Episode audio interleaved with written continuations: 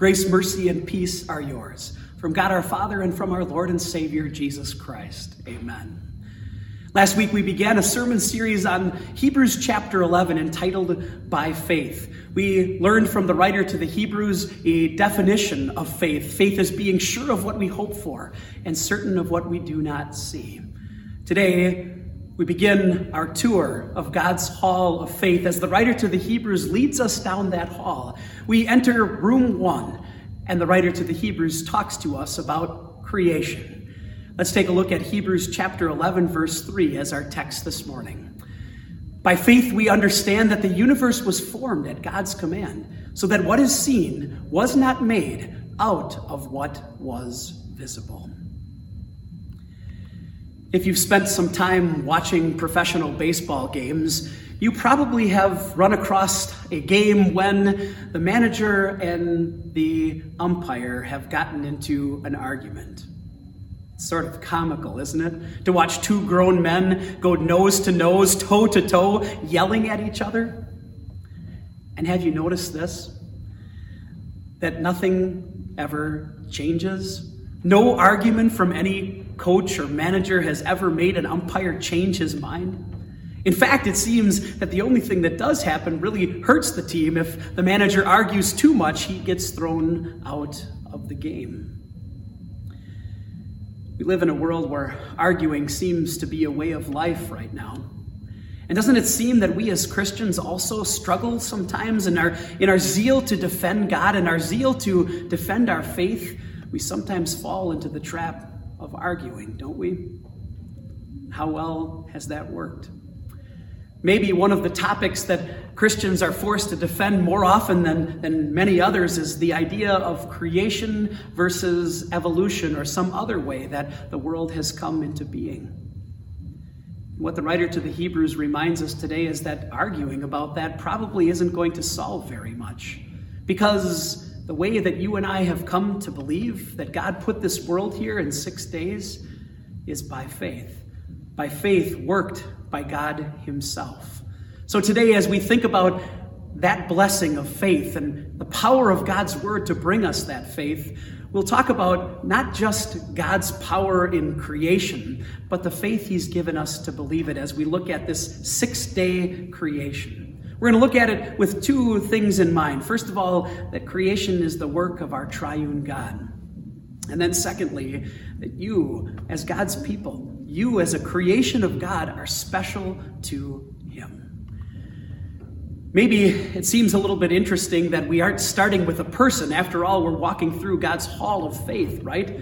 But the first stop that the writer to the Hebrews takes us on in this hall of faith tour is a demonstration of exactly what faith is all about being sure of what we hope for and certain of what we do not see. Really, a trust in creation. Believing what God says about creation sets the stage for our faith in all of the other stories that the writer to the Hebrews is about to share with us. If we don't believe God about what he says happened at the start of the world, how can we believe anything else that God has said? And so the writer to the Hebrews takes us back to the very first page of Scripture, the creation of the world. He reminds us how everything got here, how we got here. And he reminds us that it all happened with God's word, at God's command. We understand that the universe was formed at God's command, the writer to the Hebrews says. No, we weren't there. No one was there except God. What a blessing to us that God has written down his account of creation, his eyewitness account of how he brought this world into being in Genesis chapter 1. Earlier, we read just day one. I encourage you this week to read all of Genesis chapter 1, to marvel again at the God's power and his love and his care and concern put into the creation of this world. The universe was formed, the writer to the Hebrews says. That's how our NIV text translates the Greek word. Maybe just as nice of a translation would be the word framed. I kind of like that picture better. Like, like a painting hung with care, making sure it's just so. God framed all of the things in this world so that they came out just the way He wanted them writer to the Hebrews says that this all happened, that what was made, or what is seen, was not made out of what was visible. The writer to the Hebrews seems to be letting us know that God created all of these things from nothing. He simply said the words, just said, Let there be light, and there was light. And as simple as that seems, creation certainly isn't simple, is it? One look around this world reveals the complexity of God's creation, the order that God established in this creation, things like days and seasons and tides and the rain and all of the different things that work together in harmony. What God did to put this world in place simply by using His almighty word is truly, truly amazing. A couple of weeks ago, I asked for some responses to the blessings of COVID 19, and one of the most common, re- common comments that I got from people was simply this We are eating more meals at home, not so much eating on the run, and that has happened at my house as well. Maybe, like me, many of you have dusted off some old recipes and, and donned the proverbial chef's hat and made dinner for your family. Sometimes we even refer to dishes that we make as creations.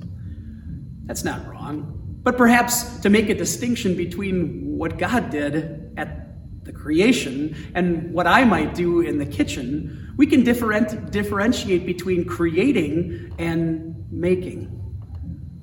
When I cook something, when I prepare a meal, I already have the stove and the oven. I already have the pots and the pans and all of the utensils, and all of the ingredients are there for me to follow a recipe and make the dinner. Not God. God created out of nothing. He put everything into this world for the very first time. Can you imagine standing in the empty space where your oven is supposed to be and first putting an oven there, creating it yourself, and then creating all the pots and pans and utensils, not to mention the ingredients for your dish, and then serving dinner to your family, gives us an appreciation, doesn't it? For the almighty power of God, that God put this world into existence out of nothing, simply by using His word. What a blessing that we experience the joy of living in this beautiful creation of God, even a creation stained by sin. As mentioned earlier, this is Trinity Sunday, a Sunday in which we pause to think about that truth of the Bible that really is beyond our capability of understanding. That our God is three persons in one God Father, Son, and Holy Spirit. And although in the Creed, we talk about God the Father as the one who put the world here. The Bible makes pretty clear that all three members of the Trinity were present at creation. We call God the Father the Creator, and, and rightfully so. And yet, John, or the Holy Spirit certainly was present in Genesis chapter 1 when we read that the Spirit hovered over the deep. And John chapter 1 reminds us that Jesus also was present at creation that nothing has that has been made was made without him. Colossians 1 tells us that all things were created for him and by him. So, yes, the Bible teaches us clearly that our triune God, the three in one, Father, Son, and Holy Spirit, put this world into being in six days. Moses wrote that in Exodus chapter 20. For in six days God created the heavens and the earth, the sea, and all that is in them. Maybe you've noticed. To this point, I've skipped over those first two words, the, the words that serve as the theme for this sermon series by faith. The reason I did is because we all know we know that not everyone in this world believes what God says in His Word. Not everyone believes that the world came to being into being in six days by God's almighty word. And yet, we live in a world, don't we, where God's word and man's word are pitted against each other, where what God says has to be the opposite of what man says, where, where God and science are pitted against one another. And it's sad sad that Christian, as Christians, we struggle sometimes to prove creation because God simply allows us to dream, to believe that by the faith that He has given us. Evolution has been around now for over 150 years. And at the heart of evolution is this idea that simple organisms have become more complex over billions and billions of years.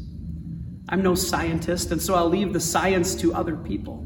But one thing we can conclude for sure the purpose behind a teaching like evolution or anything else that takes the place of God's word as the as God telling us God is the creator of all things, they have one thing in common. It's a denial of God. Let me explain. If I can put forth some sort of theory, some alternate way that the earth got here, other than an almighty creator, then I don't have to answer to the almighty creator. If the world got here some way other than an all powerful God in six days, then maybe I can be in charge of my own life and I don't have to answer to someone else. Really, the idea of belief in creation versus any other way that the earth became, came into being is an answer to this question Who is the Lord of my life? If I try to be and want to be the Lord of my life, then I'm going to look for another explanation. But if God is the Lord of my life, then what He tells me in His Word, that is what I'm going to go with. But that, that knowledge, that faith didn't come to me on my own. I'm not better than other people out there that don't believe in evolution. How thankful how thankful we should be as God's people that He has given us the faith to look at these words of Scripture and take them to heart, believe them. What a blessing that we have faith in the, not just the creation of the world, but in everything that God says in His Word. And I don't know about you, but I'm thankful to be on God's side, listening to what God has to say, because God is stronger, more powerful, and wiser than me or any other human being as well. Maybe that's a good thing to stop and think about in the current situation in our country today. That the power at work in creation is still power that's at work in our world today. Think about that for a minute. The same God who, by his almighty word, called all things into being, he's still at work. And that word is still at work in our world today. It's God's word that has the power to overcome unrest, to overcome racial inequality, to overcome rioting and disagreements. It seems like our country is in one big argument right now, and that you have to take one side or the other. How frustrating that can be. And maybe there are times as God's people that, that we get upset by the attacks on us or on Christians or on the Bible or on our God. We feel like defending God and, and arguing. Again, I think you know that that kind of arguing usually doesn't help very much. It's sad that we've lost the opportunity or lost the ability to sit down and simply have a profitable discussion, even when we have disagreements with one another. But it's amazing. You and I have something so special. We have God's Word. And that same Word that called everything into being, let there be light, God said, it's that word that lets God's light shine in the hearts of all people. And it's God's word that will change people's hearts. One more reason for us to marvel once again at creation today. All of us are created. Every single one of us was put here by the Almighty Creator. And there is no difference. We're all special creatures, special creations of Holy God, all equally loved all equally redeemed, all equally special to God. That's right. Every single person in this world has been created as equals. Certainly sad. The racial inequality, the other troubles that we have in our country. But God has given us a message of love love in Jesus. Love like Jesus does, where every single soul is important. And maybe it starts with me and with you. Let's look for ways that we can demonstrate that love of Christ to all people, that we can be the difference makers by demonstrating the same love that Jesus has for us. And you know exactly what that love is. Jesus went to the cross, paying for all of your sins, all of my sins, the sins of the whole world, and preparing a place for us with him in heaven. Let's look at all people as Jesus does, as redeemed souls, souls for which Jesus shed his blood to win forgiveness and eternal life. Some takeaways from our sermon today. First, number one Father, Son, and Holy Spirit masterfully created this world. Yes, our triune God not just put the world into being, but the three in one continues to sustain and preserve that world. Secondly, we are God's handiwork, special to Him as His redeemed children. The Apostle John wrote this in his first epistle How great the love the Father has lavished on us that we should be called the children of God. How special is that? And finally, number three, we lean on the Creator's love and power when life is difficult. Look around and remind yourself of that power of God. Maybe if you feel like it, share in the comments this week in the online friendship register what part of God's creation you love to look at, to think about, to be a part of, or be in that gives you that reminder that you serve an awesome creator who loves us and takes care of us every single day. One of the things I love to do is look at the stars. It's truly amazing to think of how many stars are out there, not just in our galaxy, but perhaps even in galaxies beyond our. It's so vast, it's, it's impossible to comprehend. Maybe you've tried to count the stars. How impossible is that a task? Maybe you also know this that, that you can call the star registry or email them, and for the low, low price of $25, they will give you a certificate naming a star after you or someone that you love. I find that a little bit interesting because the Bible tells us the stars already have names. This passage from Psalm 147, verse 4, reminds us that it's God who determines not just the numbers of, number of stars, but that He calls each of them by name. Think about that for a moment.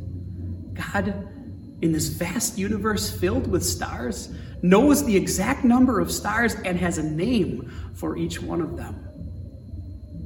God calls you by name. He calls you his own, his own redeemed child. He gives you the strength to live every day, no matter what comes, trusting in him and in the gifts that he gives through Jesus. We are his.